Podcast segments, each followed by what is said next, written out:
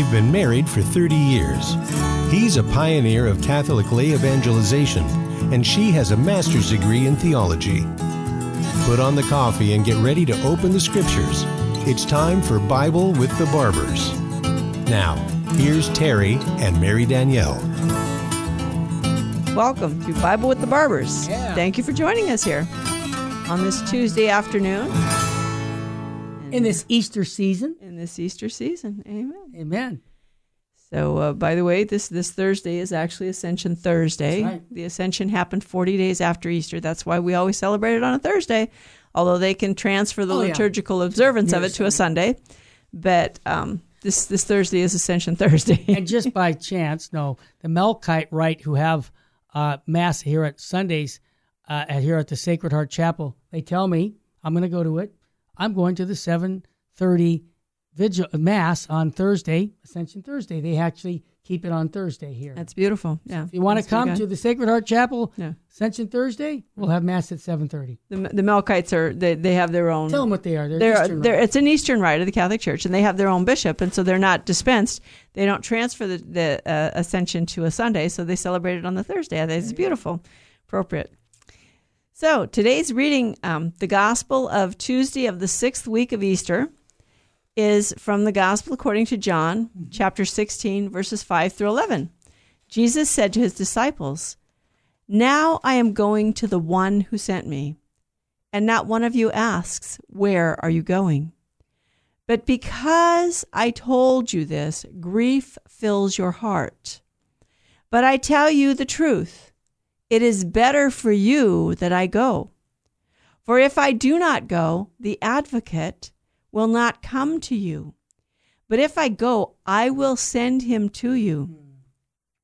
And when he comes, he will convict the world in regard to sin and righteousness and condemnation. Sin, because they do not believe in me. Righteousness, because I am going to the Father, and you will no longer see me. Condemnation, because the ruler of this world has been condemned. The gospel of the Lord. Praise to you, Lord Jesus Christ. So in this gospel, Jesus is telling his apostles that I'm I'm going, and he's been telling them that this is the the Last Supper um, dialogue that Jesus has. Not dialogue. It's a it's his it's like a sermon that he preaches to. It's and it's a prayer. It's beautiful. The last 14, 15, 16, and 17, those chapters of John's gospel are just absolutely beautiful. And he's telling his apostles he's going to leave, and they're not going to see him anymore. And they're sad. They're sad about this. As a matter of fact, he says, Your hearts are filled with grief. It's one of the reasons they couldn't stay awake in the garden that night, in the Garden of Olives. You know, when you're really, really sad about something, it, mm-hmm. it weighs you down and you, It makes you lethargic. yeah. you're immo- immobilized and you can't do the things that you need to do. So, but he tells him, he says, It's better for you that I go, because if I don't go, the advocate will not come. So, God, again, you know, we wouldn't know that God is a trinity of persons if God hadn't become man and revealed this to us. How would we know that God is a father if his son didn't come and reveal that he's a father and that, uh, you know, I, that Jesus didn't reveal to us that he was the son of God? And then the advocate is the Holy Spirit, the personal love between the Father and the Son. And we wouldn't know him if Jesus hadn't revealed him. And he comes to complete the work that Jesus began. So it's not just, you know, me and Jesus. The Holy Trinity works in in us to accomplish their work. The Father, Son, and Holy Spirit is constantly at work within us. And so Jesus sends the advocate and he says, It's better for you that I go because if I don't go, the advocate will not come. So it's important. The Holy Spirit is not just an aside, some sort of a, oh, well, you know, whatever, mm-hmm. made up, you know, just kind of an expression of, of the presence of God or whatever. No, he's a real person. He's the third person of the Blessed Trinity, and he teaches us everything. He enlightens our minds and our hearts, and he sanctifies us and that we when we speak of the the trinity with the father son holy spirit within the trinity there's a distinction of persons mm-hmm. but outside the trinity they're always working together except that only the second person of the blessed trinity became man it's not that the father and the spirit were somehow man with him but they were present in um eh, causing the humanity of Jesus Christ to be united to the second person of the Blessed Trinity. So the entire Trinity is there holding that unity together, creating that unity. But but only the second person became man. But other than that, all the works that are done outside the Trinity, all three of the persons are active. I also notice that as we read the Easter season Acts of the Apostles, it seems that Holy Mother the Church usually has confirmations at this time of the year right. for a reason. Right, exactly, because that was Spirit. the promise of the Spirit came at Pentecost, and that was the, the, the promise of the Spirit. Jesus gave the first, sort of the first installment, as it were, on the night of the resurrection when he gave the apostles, he breathed on them and said, "Receive the Holy Spirit, whose sins you shall forgive; they are forgiven." That's John 20, mm-hmm. and gives them the power to forgive sins. And then he um, they receive the fullness of the Spirit in Pentecost, which we'll be reading about today in the Acts of the Apostles. So don't go away. We're gonna we're gonna get to Pentecost today in the Acts of the Apostles. So Jesus tells them that the advocate must, must come and that he will send him. So when Jesus goes, he's not leaving you. I will not leave you orphans, he had said to them. And so he is sending them another paraclete. He's sending them the Holy Spirit. Mm. Okay. And so they're going to receive the Holy Spirit. And he says that the Holy Spirit will convict the world in regards to sin, righteousness, and condemnation. We often misunderstand these things. So oftentimes we, we see things just from our own perspective, and we really don't have God's perspective on things. I, I think that that's a fair statement to say have a supernatural outlook on life rather than you know just looking at it from an earthly view exactly because i like to say life is short and eternity is forever um, you know, this life is very short for even those who live to be 70, 80, for those right. who are strong. But yeah. the point of it is the supernatural outlook that we have in life really will affect what we do in this life. Exactly. It does. And that's do do we think that we're created for a finality in this world or do we understand yeah. that we were made for union with God Amen. right here on earth Amen. and for eternal union with God in heaven? Yep. And if we miss that, we're going to miss our purpose in life and it was you know, if souls are saved, everything is saved. Bishop Sheen said. If souls are lost, everything is lost. Absolutely. and the point of it is that if we understand that the most important thing is to save souls, yeah. you know, whether we're rich or poor is not the most important thing. Whether we make a lot of money or don't make a lot of money is not the most important thing. As a matter of fact, whether people treat us right or not is not the most important thing. Now, granted, always pray for people when they don't treat you right, but also pray for the times that we haven't treated each other right. We need mm. to pray for the grace. Remember the act of love. Oh my God, I love you above all things with my whole heart and soul because you are all good and worthy of all my love. And I love my neighbor as myself for the love of thee. I forgive all those who have injured me. And I ask pardon for all whom I have injured. And you know, oftentimes in life, when people injure us, it's really not malicious or intentional. It's thoughtless or selfish. We're all selfish and we're thinking about ourselves and what our own goals are, what our own, you know, and we're not, we're just thinking about, well, how can this person help me get to my goal? And we're not really thinking about that person and what their needs are. And so we end up hurting them. And it's not even malicious on our part, eh, or, you know, we didn't think it all out ahead of time. It's just like, no, we're just being thoughtless. And so the advocate, the Spirit will teach us not to be thoughtless. So what is sin? Well, according to Jesus, sin because they did not believe in me. It's a sin to not believe in Jesus. Now we talk about sins of commission and sins of omission. explain those two. A sin of commission is an act that we actually do that violates the law of God. By the way, the Ten Commandments are not ten suggestions; they're they're the owner's manual. God made us, and he he told us what would make us happy, yeah. and what will make us happy is to live a virtuous life and to live as children of God, to behave like God as his very dear children. And that's what the Ten Commandment teaches us. As a matter of fact, they don't restrict our freedom, they give us true freedom mm-hmm. because it's not free to act in a way that goes against my nature. It's not true freedom to destroy something. And when we destroy ourselves, when we sin, so there's sins of commission, that's we commit an act, we deliberately choose or commit an act that's against the will of God. But there's sins of omission, and that is when we omit to do a good that we should do. And faith, by the way, and if you want the gift of faith, ask for it. Lord, I do believe. I help my unbelief. Or Lord, you know what? I don't believe, but people are telling me that you're real. Would you reveal yourself to me? Will you show me that you're real? I want to believe. I want to know the love that you've poured out for me. God is love. And he who abides in love abides in God and God in him. And so the world is wrong about sin because sin is to not believe in Jesus Christ. That's the first sin. We reject the Lord. So we need to pray for all those people who don't believe in Jesus Christ and don't believe in the message that he brought and that he is truly the Son of God, that he is truly God from all eternity, but he took on a human nature and became man in order to redeem mankind. We need to pray for the grace to believe and pray for all those who don't believe that, that they can come to believe. And what else is the Holy Spirit going to convict them of? Well, he's going to convict them about righteousness. Because I am going to the Father, and you will see me no longer. Jesus didn't come to do his own will. He comes to do the Father's will. How many times in our life is it's like, well, but I want to do it this way. I think this is the way things should be. Lord, what's wrong with you? Why are you letting these things happen in the church? Don't you realize that that makes confusion and, and all this? And, and don't you think you ought to do it this way, Lord? we do it all the time, don't we? Ah, and when things get dark, we do it more. No, we need to stop complaining and we need to look at the Lord and say, okay, Lord, no, not my will, but thine be done. And this is what Jesus did. He came to do the Father's will. And so in the end, it was not the Father's will that he would stay present among us in a bodily form that we could see and touch. Now, he is still physically present among us in the Eucharist, and it is the physical reality of Christ. Read Mysterium Fidei, it's there, because he's in a real body, a risen, ascended, glorified body, but it's a real body.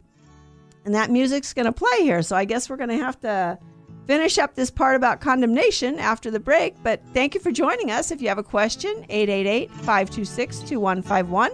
If you want to make a donation, 877 526 2151 or register for one of our conferences. Go to virginmostpowerfulradio.org to do that online. We'll be right back with much more.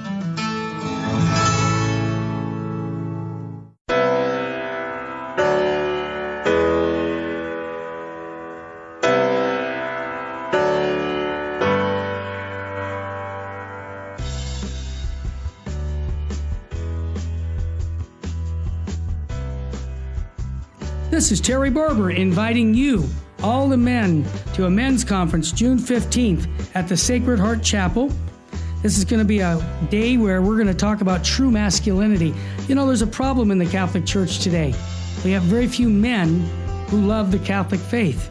And I know a lot of the wives that I'm listening to right now saying, I want my husband to be on fire for the faith. Send him to the men's conference. Your son, send him to the men's conference by going to virginmostpowerfulradio.org or call 877 526 2151. That's June 15th. When your husband comes back from this conference or your son, they're going to have a different view about their Catholic faith because they're going to meet three men who love Jesus and his bride, the church, and are going to instill in them a love for Christ and his church, the Eucharist, Our Lady.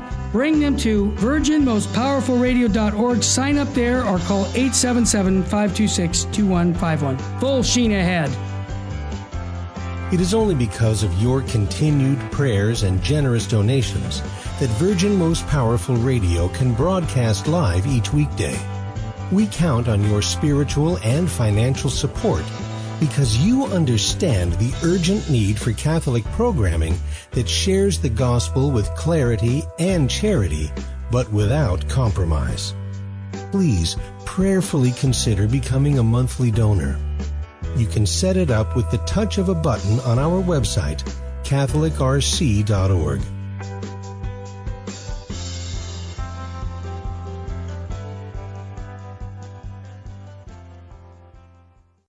Buying or selling your home or your business property? This is Terry Barber. Real Estate for Life underwrites The Terry and Jesse Show.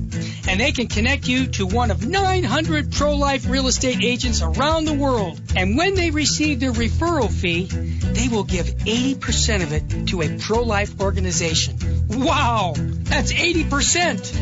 Realestateforlife.org 877 Life US 1.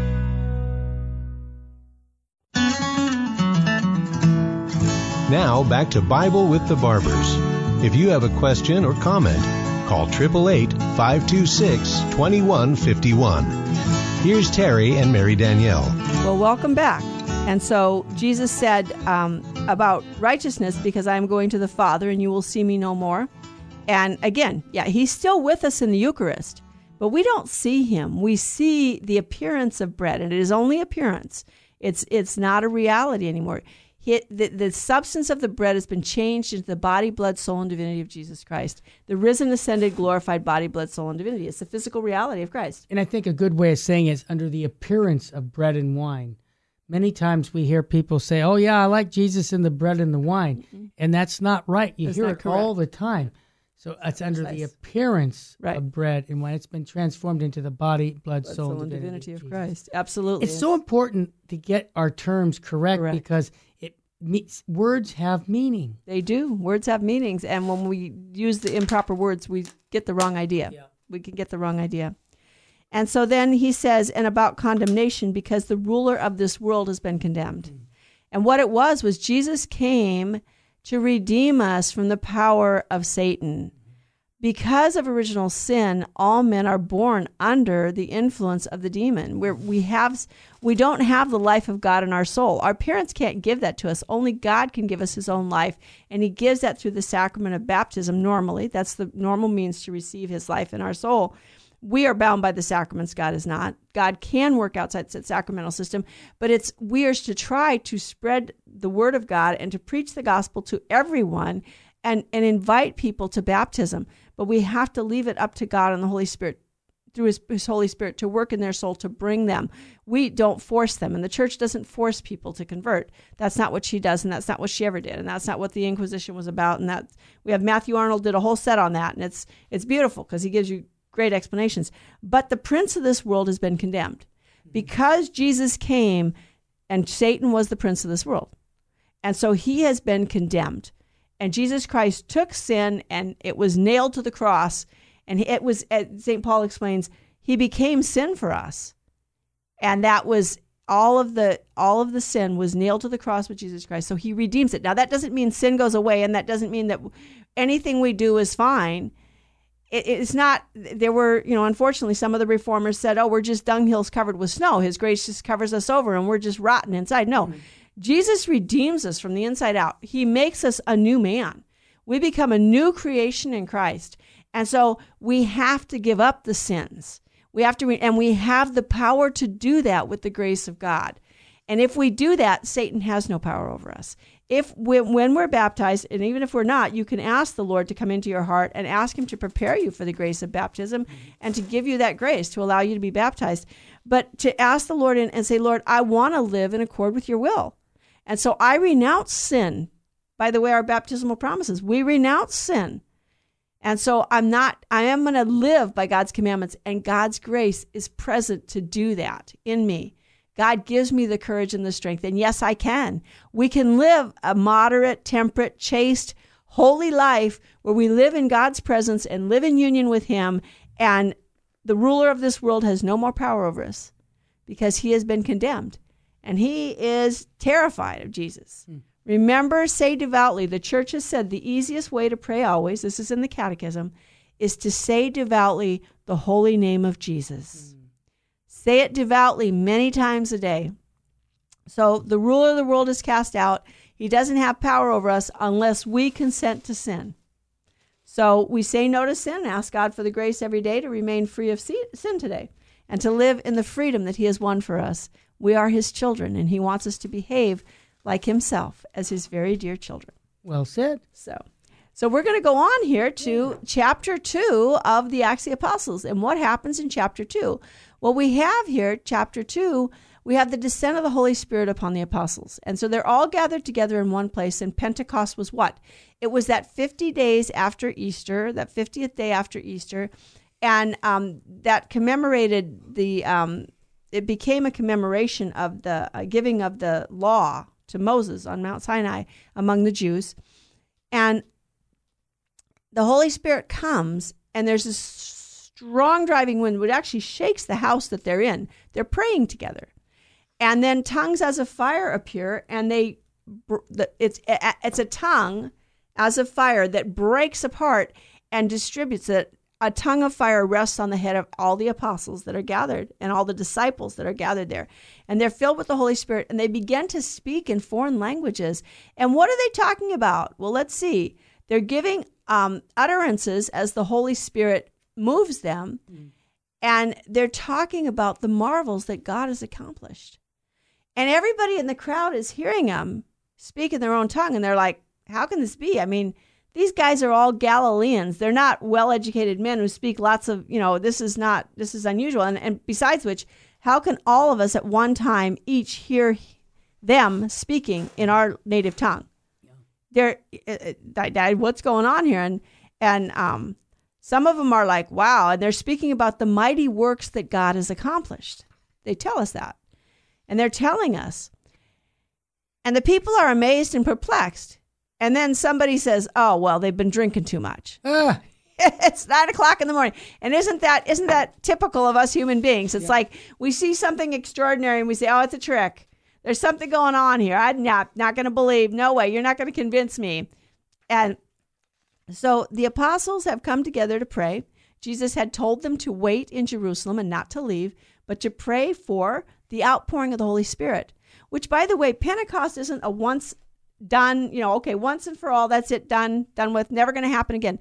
No, God pours out his spirit in, on the church in every age. It was so beautiful. At, at Mass this morning, the Monsignor mentioned, you know, one of the bleakest centuries in the history of the church was the 12th century.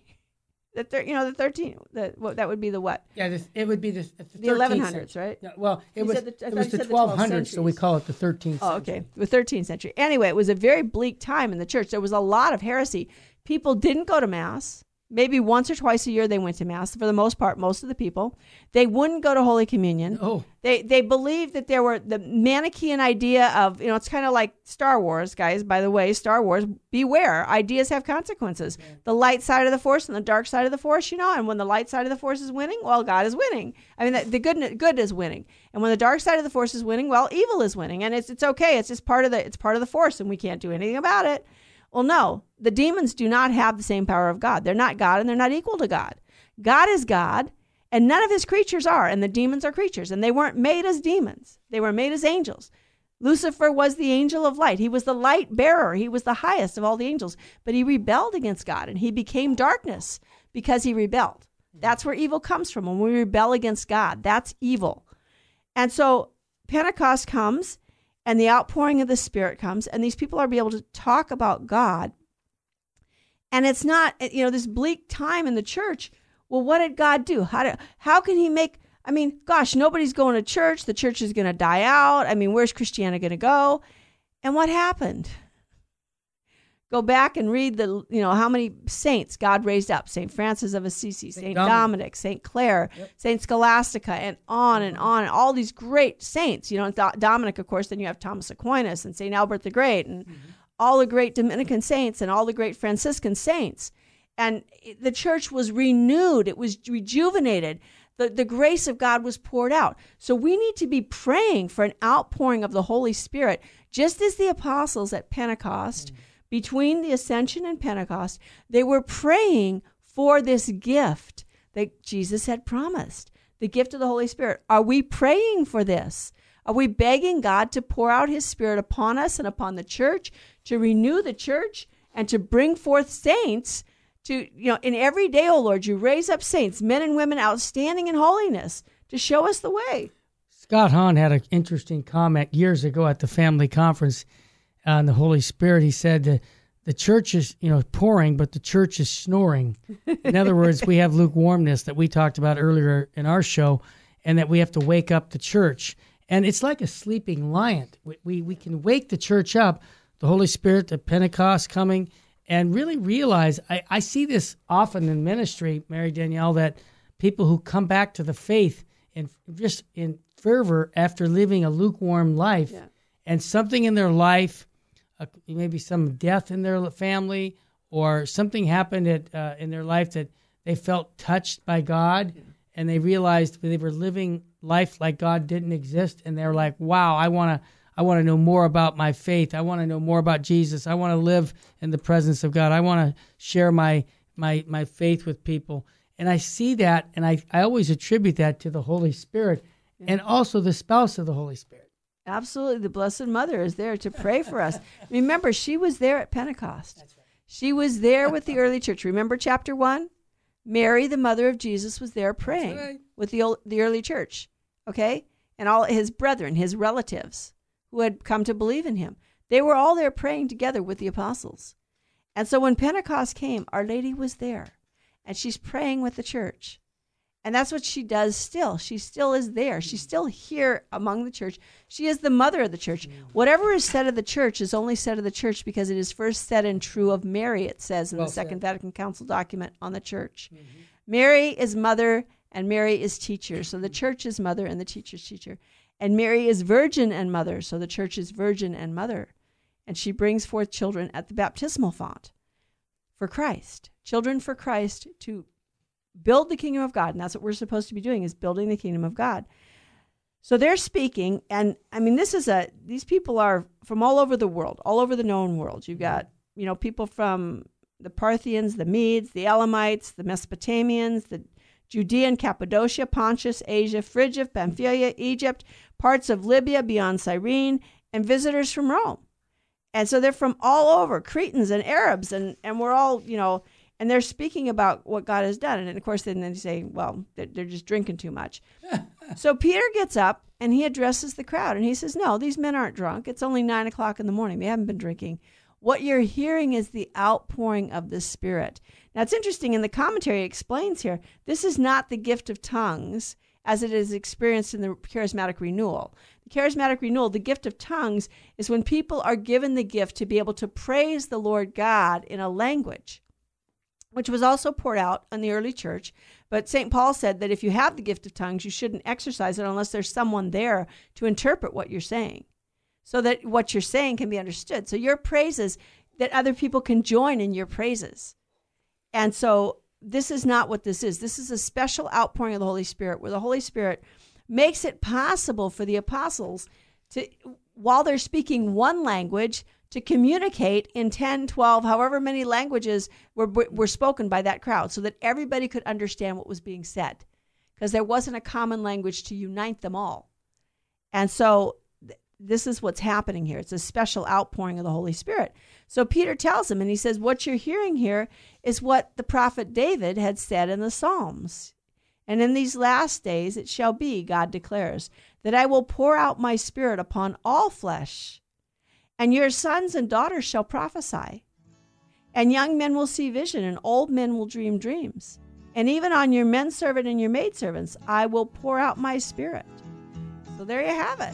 So, are we praying for the outpouring of the Holy Spirit? That's what we should be praying for. We should be asking for it. And we'll be back after this break to talk more about the Acts of the Apostles here and the outpouring of the Holy Spirit. I want to remind you there's a women's conference on our website with Mary Danielle. Go to Virgin Most Powerful for September 8th. We'll be right back.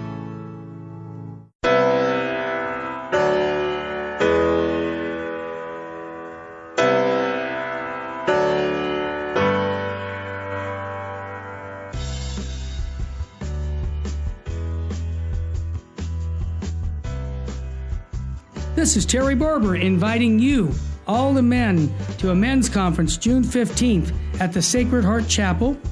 This is going to be a day where we're going to talk about true masculinity. You know, there's a problem in the Catholic Church today. We have very few men who love the Catholic faith. And I know a lot of the wives that I'm listening to right now saying, I want my husband to be on fire for the faith. Send him to the men's conference. Your son, send him to the men's conference by going to virginmostpowerfulradio.org or call 877 526 2151. That's June 15th. When your husband comes back from this conference or your son, they're going to have a different view about their Catholic faith because they're going to meet three men who love Jesus and his bride, the church, and are going to instill in them a love for Christ and his church, the Eucharist, Our Lady.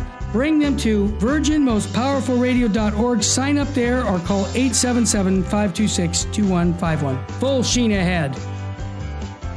It is only because of your continued prayers and generous donations that Virgin Most Powerful Radio can broadcast live each weekday. We count on your spiritual and financial support because you understand the urgent need for Catholic programming that shares the gospel with clarity and charity, but without compromise. Please prayerfully consider becoming a monthly donor. You can set it up with the touch of a button on our website, CatholicRC.org.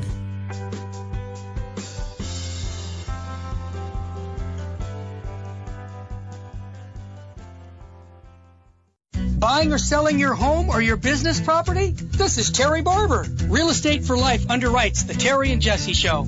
And they can connect you to one of 900 pro-life real estate agents around the world. And when they receive their referral fee, they will give 80% of it to a pro-life organization. Wow! That's 80%! Realestateforlife.org 877 Life US 1.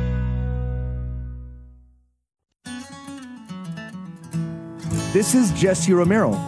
You're listening to Bible with the Barbers on Virgin Most Powerful Radio. Thank you, Jesse, for bringing us back. And uh, just on that, uh, women's conference is September 7th. It's a Saturday. Um, it would be nice if it was on the Blessed Mother's birthday, but that's a Sunday. So the September 8th is Blessed Mother's birthday. So the women's conference is September 7th. I hope you can join us here at the chapel on uh, true femininity. You, you know, we all need to know what, what it really means to be a woman, what femininity is, and what masculinity is. God made us male and female. We need to understand what God made. Um, there was a, a, listener question who asked about how do you differentiate between the, the persons of the Trinity. Within the Trinity, you have three persons, and we understand from the teachings of the church that the Father, the Son, and the Holy Spirit are all God. There's only one Godhead, but in God there are three persons. God is the original family, as St. John Paul II said, because he's a community of love and life. So the Father, and this is the way it, it, it's, has been explained, the Father has he has perfect knowledge of himself. And he speaks one word, and that word is a word of perfect knowledge of himself. And that perfect knowledge is so real, it is a person and that person is the Son. And the Son goes, so the Father begets the Son from all eternity. And this is an eternal motion. This is we speak of it, and it seems like it, there's this time sequence. There's no time in God. This is one eternal motion. God is continually in motion, one eternal motion. So the, the Son goes out from the Father dynamically, but then he returns to the Father in an embrace of love. And in this embrace of love is the Holy Spirit. This is the it, the Spirit is spirated, as it were, in this embrace of love. And so you have these three persons, Father, Son, and Holy Spirit, who are a community of love and life. The Father is not the Son, and he's not the Spirit. And the Son is not the Father, and he's not the Spirit.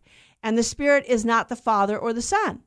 Okay, this is very, if you read the Athanasian Creed, um, you can look that up online, the St. Athanasian, St. Athanasius, the Athanasian Creed that there are three distinct persons, but they share one Godhead. There's only one Godhead, and they are co equal, co eternal. And so the Father begets, the Son is begotten, and the Spirit is spirated. Now, the Father is not sent, He doesn't have a mission. The Son is sent, and the Spirit is sent. So both the Son and the Spirit have a mission.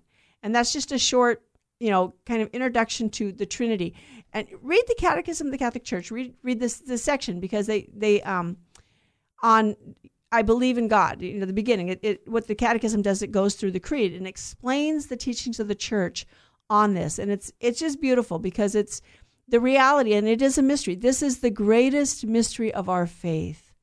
That God is one. There is only one God. There is only one God, but there are three distinct persons in God. And man, humankind, everybody, everything that God made is made as a reflection of Himself.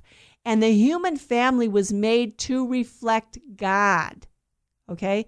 We're supposed to reflect God in our families. And, and it's also designed because God is not a solitude unto himself, he, it was not good for man to be alone. And Adam had to discover that. That's why in the beginning, when God made Adam and he just made one man, and then he all the creatures he names and he finds not a suitable partner, it's because Adam had to discover that it wasn't good for him to be alone. And he had to discover that he needed a suitable partner for himself. And that suitable partner was woman. And man and women man and woman are complementary, they are distinct, they have different roles, but nonetheless, they share a common human nature. And when they come together in marriage, then their love is so real that, as Scott Hahn always liked to say, nine months later, you have to give it a name. It can become incarnate in another person. And of course, that's in humankind. We have, and, and so we have the, the, the, the begetting and generating of children in marriage. And that's a reflection of the Trinity. It's not that God is male and female. In himself, God has no gender, he's pure spirit. God is God, and we are not. But the Son of God did become man, and he became male. He has his human nature um, is united to his Godhead for all eternity, and he is a man. Okay, but for for the Trinity itself, as God is God, does not have a gender. He he is Father, Son, and Holy Spirit, and that's and and when the church refers to the persons of the Trinity in in a pronoun, she always uses the masculine pronoun, and that's been the the, the tradition of the church forever. So um, it's not that that God is male and female; it's that He made male and female, and there that being a man, male, there are certain characteristics about the the male personality or being that reflect certain things of God. But there are also certain things of the female personality that reflect certain things of God. It's not that God is female, it's that women also reflect God and femininity also reflects God. So I, I hope that's not too muddy or whatever, but go to the Catechism of the Catholic Church, at the beginning, and, and start reading some of the section there on the Trinity and the Father, Son, and Holy Spirit. So it's three divine persons, co equal, co eternal, but distinct persons the Father begets, the Son is begotten, the Spirit is spirated, the, the, and the, only the Son and the Spirit have a mission. Only the Son and the Spirit are sent. The Father is never sent. So we're back here now to um, the Pentecost speech of Peter. And it's interesting that Peter is just quoting from the Old Testament. He's showing that uh, what's happening here is a fulfillment of the prophecies, that everything that God does, he had foretold beforehand he would do. He promised and he, he foretold it, and now he's fulfilling it. And so he's pouring out his Holy Spirit, and we're prophesying, but we're prophesying because this is God pouring out his Holy Spirit. And I will show you wonders in the heavens above and signs on the earth below blood and fire and vapor and smoke. The sun shall be turned into darkness, the moon into blood before the day of the Lord comes, the great day, the great and manifest day. What's interesting is on the day that Jesus died, that's how they described the sun refused to shine, and the moon looked like blood at noonday. It wasn't an eclipse, it was something that had never been seen before in history because God was dying and all of nature was hiding its face, as it were, in the face of its creator dying. And so all of this was foretold ahead of time. And whoever calls on the name of the Lord shall be saved. So Peter makes it clear that Jesus, who came with mighty works, God had given him all these miracles to work, these signs and wonders, and it, and and you know, as you read through the Gospels, you know, he he'll work a miracle, and the people will say, "Well, what sign are you going to do to make us believe in you?" It's like people, what more do you want me to do? You know, I've raised the dead, I've healed the leper, I've healed the sick and the lame, and and I can forgive sins, and I'll prove it by healing people who who they're lame and you think they're lame or blind because of their sin and I heal them. So I obviously have the power to forgive sin. I can feed the multitudes with a couple of loaves and fish. What more do you want me to do? And you know, don't ask God to prove it to you other than to say, Lord, I want to believe, help my unbelief. Show yourself to me so that I can know you and love you. But and don't be afraid to ask God to show himself to you. Eh, we need to do this. We need to ask. And we need to ask him to pour out his spirit upon us again. We need saints. This is what will answer the crisis. If you go back in the church, whenever there's a great crisis, the answer is the blood of martyrs and sanctity. And by the way, yes, there's the blood of martyrs, the red blood martyrdom, where people spill their blood for Christ. And rather than denying Christ, they shed their blood. But there's also the white martyrdom of living fidelity to God day by day in the duties of our state and life. Look at St. Joseph. St. Joseph didn't die a martyr. We don't have a single recorded word of Joseph in the Gospels. Now, we have his intention recorded. He intended to divorce Mary, not because he suspected her of adultery. He had considered that possibility and already rejected it, because the evident holiness of her life would show that. And besides which, if he had suspected her of adultery, why was he afraid to take Mary as his wife and not angry? He, the angel didn't say, Don't be angry, Joseph. The angel said, Don't be afraid, Joseph. Joseph had already considered the possibilities. Had she been violated? The evident holiness and peace of her life said no, she wasn't violated. She'd been gone for three months, remember? She went off to the hill country of Judea to take care of Elizabeth. And when she came back, it was apparent that she was pregnant. And had she been unfaithful? Well, no, again, the evident holiness and peace of her life showed that she hadn't been unfaithful. So what is and besides which Joseph had to know that Mary had taken a vow of virginity. They were betrothed. I know I'm getting off a little bit, but look at St. Joseph and who he was and how he trusted in God and how he lived a hidden silent life. We don't have any miracles recorded by Joseph. So all of us can imitate St. Joseph in being hidden and silent and not not forcing ourselves forward and saying everybody has to listen to me. I'm the one who knows everything and I'm the one who should be listened to and gosh, I'm being treated unjustly and nobody's listening to me. St. Joseph is silent. As a matter of fact, he's so silent, he's been silent in the church for 2,000 years. The church has never really looked at and fully fleshed out the role of St. Joseph in salvation history. It's never really been fully brought forth theologically what his role was. And so he didn't just remain silent in his life, he's been silent for, and yet he's the greatest saint next to the Blessed Mother. So it's okay to be hidden. You don't have to go out there necessarily and don't put your self forward and saying, "Oh, well, if if if, if they come and start martyring Christians, I'm going to go out there and say I'm a Christian." Remember, all the people who did that in the early church ran out and said, "I'm a Christian, come and get me." They were they didn't persevere through the suffering we run and hide, like Cardinal Mindszenty said when, when, when, the, when he was in the seminary and they were talking about, well, what if the communists come here to Hungary and take over Hungary? And all the seminarians were like, oh, we'll stand against them and we'll be so brave and we'll be so courageous. And, and the seminarian Mindszenty said, I'm going to run and hide. And that's exactly what he did. But you know what? He was the one who had to stand against the communists. He was the one who had to suffer at the hands of the communists, and he's the one who would not compromise the faith and wouldn't set up a uh, communist church. So we run and hide, yes, but we pray for the grace. It's like, Lord, if you want us to be martyrs, you're going to have to give us that grace in the moment that it comes. And in the meantime, can I run and hide? and, but ask for the Holy Spirit. Ask for this outpouring of the Holy Spirit. Just like, you know, it's interesting. Before the apostles received this gift of the Holy Spirit on Pentecost, they were hiding away in the upper room. And I hear that music again. This just goes too fast. We're just having way too much fun here.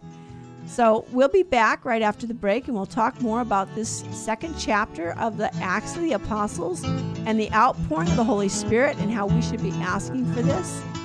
If you have a question, 888 526 2151 on Bible with the Barbers.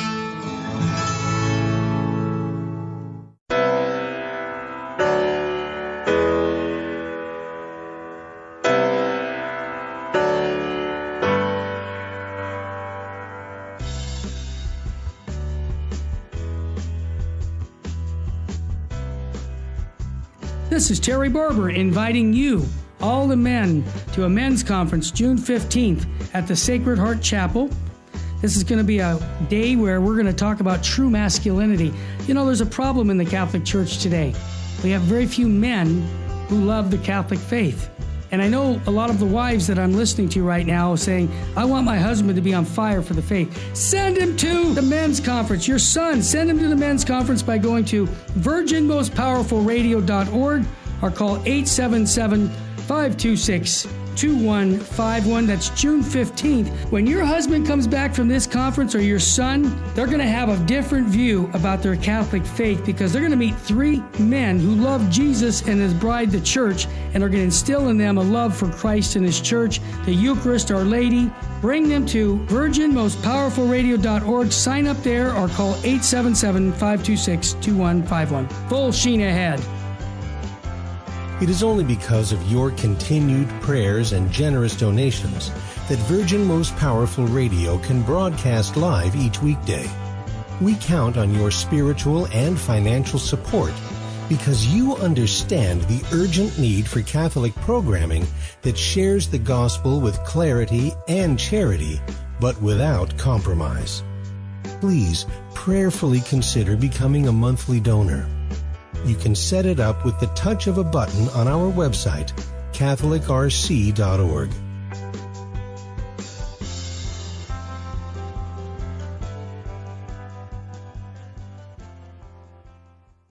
Buying or selling your home or your business property? This is Terry Barber. Real Estate for Life underwrites the Terry and Jesse Show, and they can connect you to one of 900 pro-life real estate agents around the world. And when they receive their referral fee, they will give 80% of it to a pro-life organization. Wow, that's 80%. Realestateforlife.org, 877 Life US 1.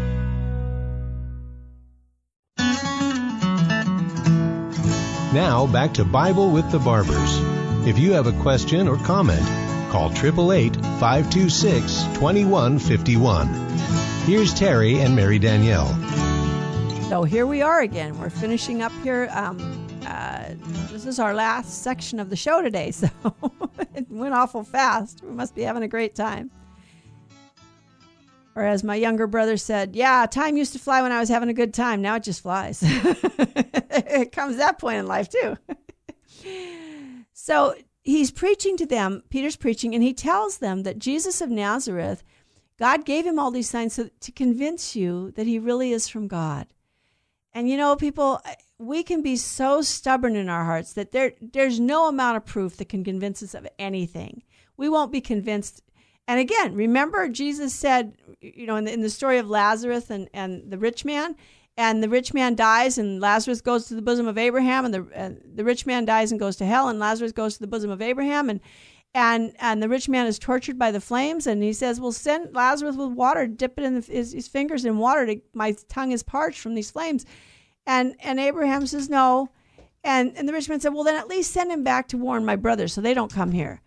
And they, Abraham said, if they're not going to believe, they have Moses and the prophets. If they're not going to believe them, they're not going to believe even if somebody were to rise from the dead. And that's the reality. We have to realize that. There's no amount of proof that can prove it to us if we've set our heart against it. But we can pray God for the grace to take away our stony hearts and give us natural hearts that are capable of listening to the Holy Spirit so that we can be open and receive the light of faith and the truths of the Gospels. Can I interrupt you? Yeah. I've been out for 15 minutes on the phone, but I wanted to alert our listeners two things. Mary Danielle, I stand corrected for the women's conference. It's the 7th of September, but I'd forgotten coming up this coming June, which is now, Saturday, June 22nd, uh, you're going to be in Whittier, uh, St. Gregory of Great, Whittier Parish, and you're going to be giving a talk on Mary in the Bible at a women's retreat Marian conference along with Matt Arnold. There you go. So I want people to know that it's from nine to or from eight thirty. It starts with mass, and uh, also you're going to be at that same day. You're bilocating to Costa Mesa. I'll be there with you at a homeschooling conference at St. John the Baptist. Right. So you've got a busy day on the 22nd. I do have a busy day on And the 22nd. if you'd like Mary to come and speak on the Bible to your parish, where she's very happy if you just contact Virgin Most Powerful Radio.org, you can contact her. Mary, you're the person, just for those who don't know this, many of them are on the app right now. When you ask questions, most of the time you're the one who responds to these questions on the app, especially when it comes with uh, the topic of the Bible. So uh, I want to encourage people, if they have questions, to go on the app. Don't call it in. Write your question down so that we can get it uh, answered for, for you and for others who are thinking of the same question. there you go. So I'll let you get back. But yeah, I'm back. Very I good. just uh, was out for a few minutes there. No I'm problem. back. Yeah. so, so Peter is telling them, you know, that, and and that here here, you know, Pilate was ready to release Jesus, but the the the leaders of the Jewish people were asking for Jesus to be crucified. And though even though he was crucified, he was raised on the third day. And of course, he, he also says that David had said, I saw the Lord ever before me, for he is at my right hand, that I may not be shaken. Therefore, my heart is glad and my tongue rejoices. Moreover, my flesh will dwell in hope. For thou wilt not abandon my soul to Hades, nor let thy Holy One see corruption. Thou hast known, hast made known to me the way of the path of life, and thou wilt make me glad in thy presence.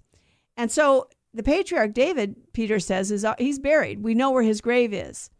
And um, so he was speaking as a prophet about his descendant, whom would raise be raised from the dead.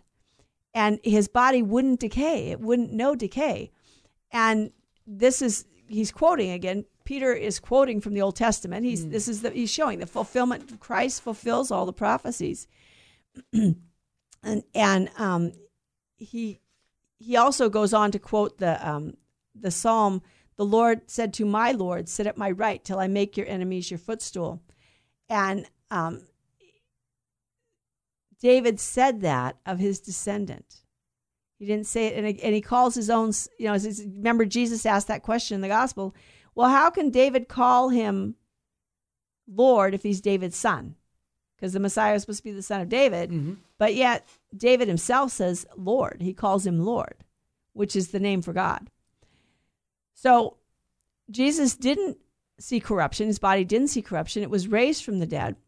And this is what Peter is witnessing, and he says, We actually saw him after he rose from the dead. We are eyewitnesses. So your faith is not based on some cleverly concocted myth. Your faith is based on eyewitness accounts of what happened. Mm-hmm. We saw Jesus. We ate and drank with him after his crucifixion and burial. We he rose from the dead and we actually saw him, physically saw him. We touched him. We spoke with him. We walked with him. We ate with him. He was here in our midst. And so we are now, and these men had been frightened. They had locked themselves up in a room. They were afraid to talk. They didn't know what to say.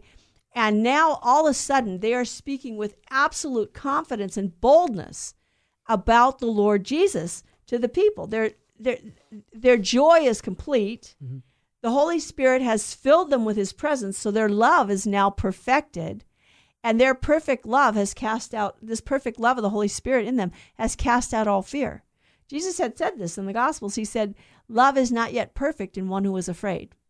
You know, I used the Fulton J. Sheen quote for the Terry and Jesse show about fear. Yeah. And he said that um, the fact that we're fearing the wrong thing, yeah.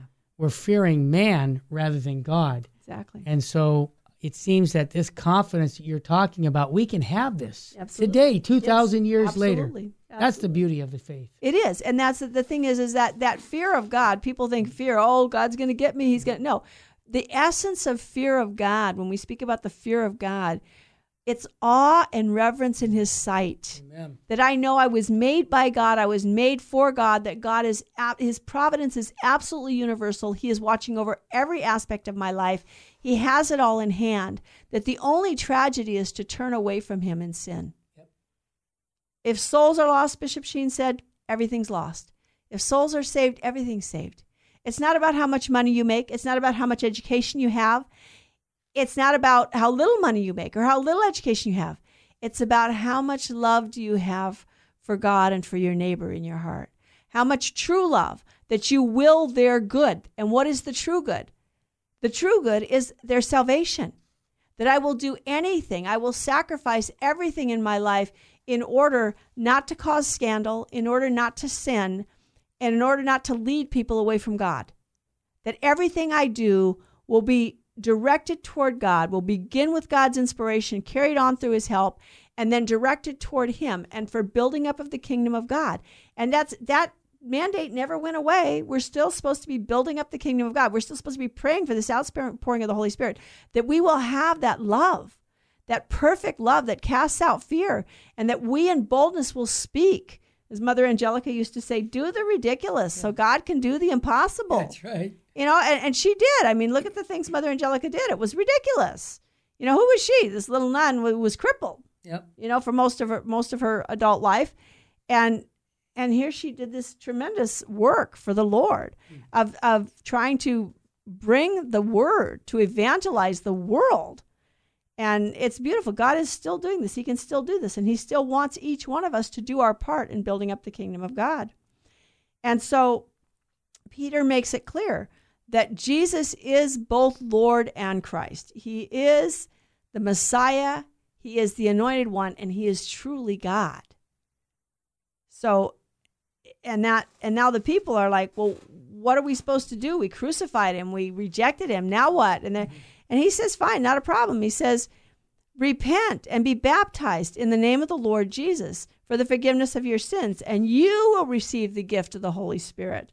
For the promise is to you and to your children and all that are far off, everyone whom the Lord our God calls. And so he's exhorting them to receive the gift of baptism. And he says here, be, name, be baptized in the, in the name of the Lord Jesus. What he means by that is be baptized with the formula that Jesus gave. And when Jesus gave the commission at the end of the gospel, he says, Go and baptize in the name of the Father and of the Son and of the Holy Spirit. You see, our faith is in God, who is one, but is three. He is a trinity of persons. He is a community of love and life. He is Father, Son, and Holy Spirit. And we are baptized in the name of, in the name of the Father, the Son, and the Holy Spirit, because there's only one God, but there are three persons. So we're not baptized in the names of, because it's not three gods, it's one God. And so Peter exhorts the people that they need to be baptized. Baptism is necessary. It God's not bound by the sacraments. If a person doesn't have the opportunity to receive the sacraments, God can give them the grace outside the sacramental system.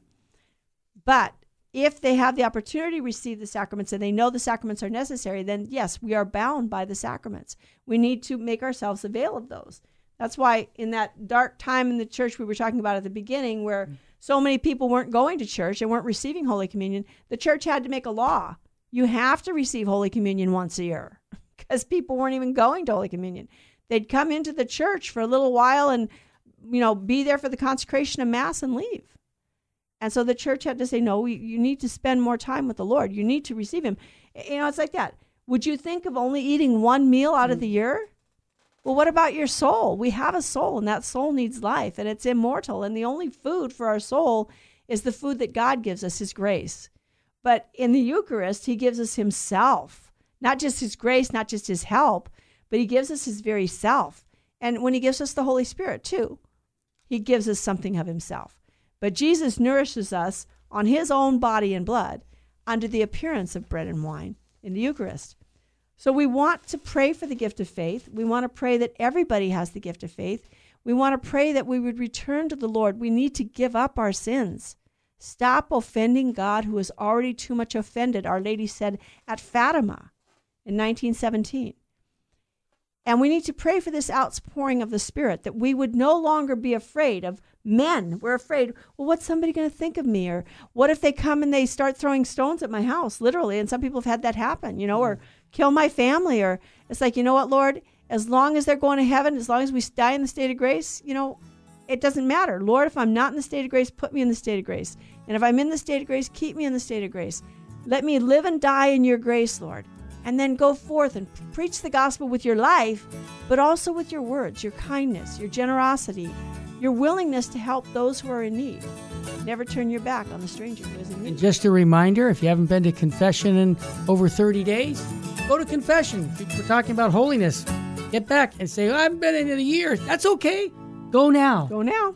And we'll see you again next week here with the Bible with the Barbers.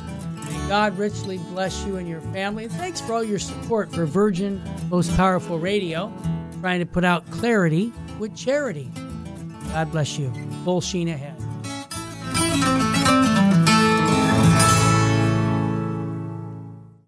St. Faustina's Prayer for Priests. O my Jesus, I beg thee on behalf of the whole Church Grant it love and the light of thy Spirit, and give power to the words of priests, so that hardened hearts might be brought to repentance and return to thee, O Lord. Lord, give us holy priests. Thou thyself maintain them in holiness. O divine and great high priest, may the power of thy mercy accompany them everywhere, and protect them from the devil's traps and snares, which are continually being set for the souls of priests. May the power of thy mercy, O Lord, shatter and bring to naught all that might tarnish the sanctity of priests. For thou canst do all things. Amen. Virgin most powerful, pray for us.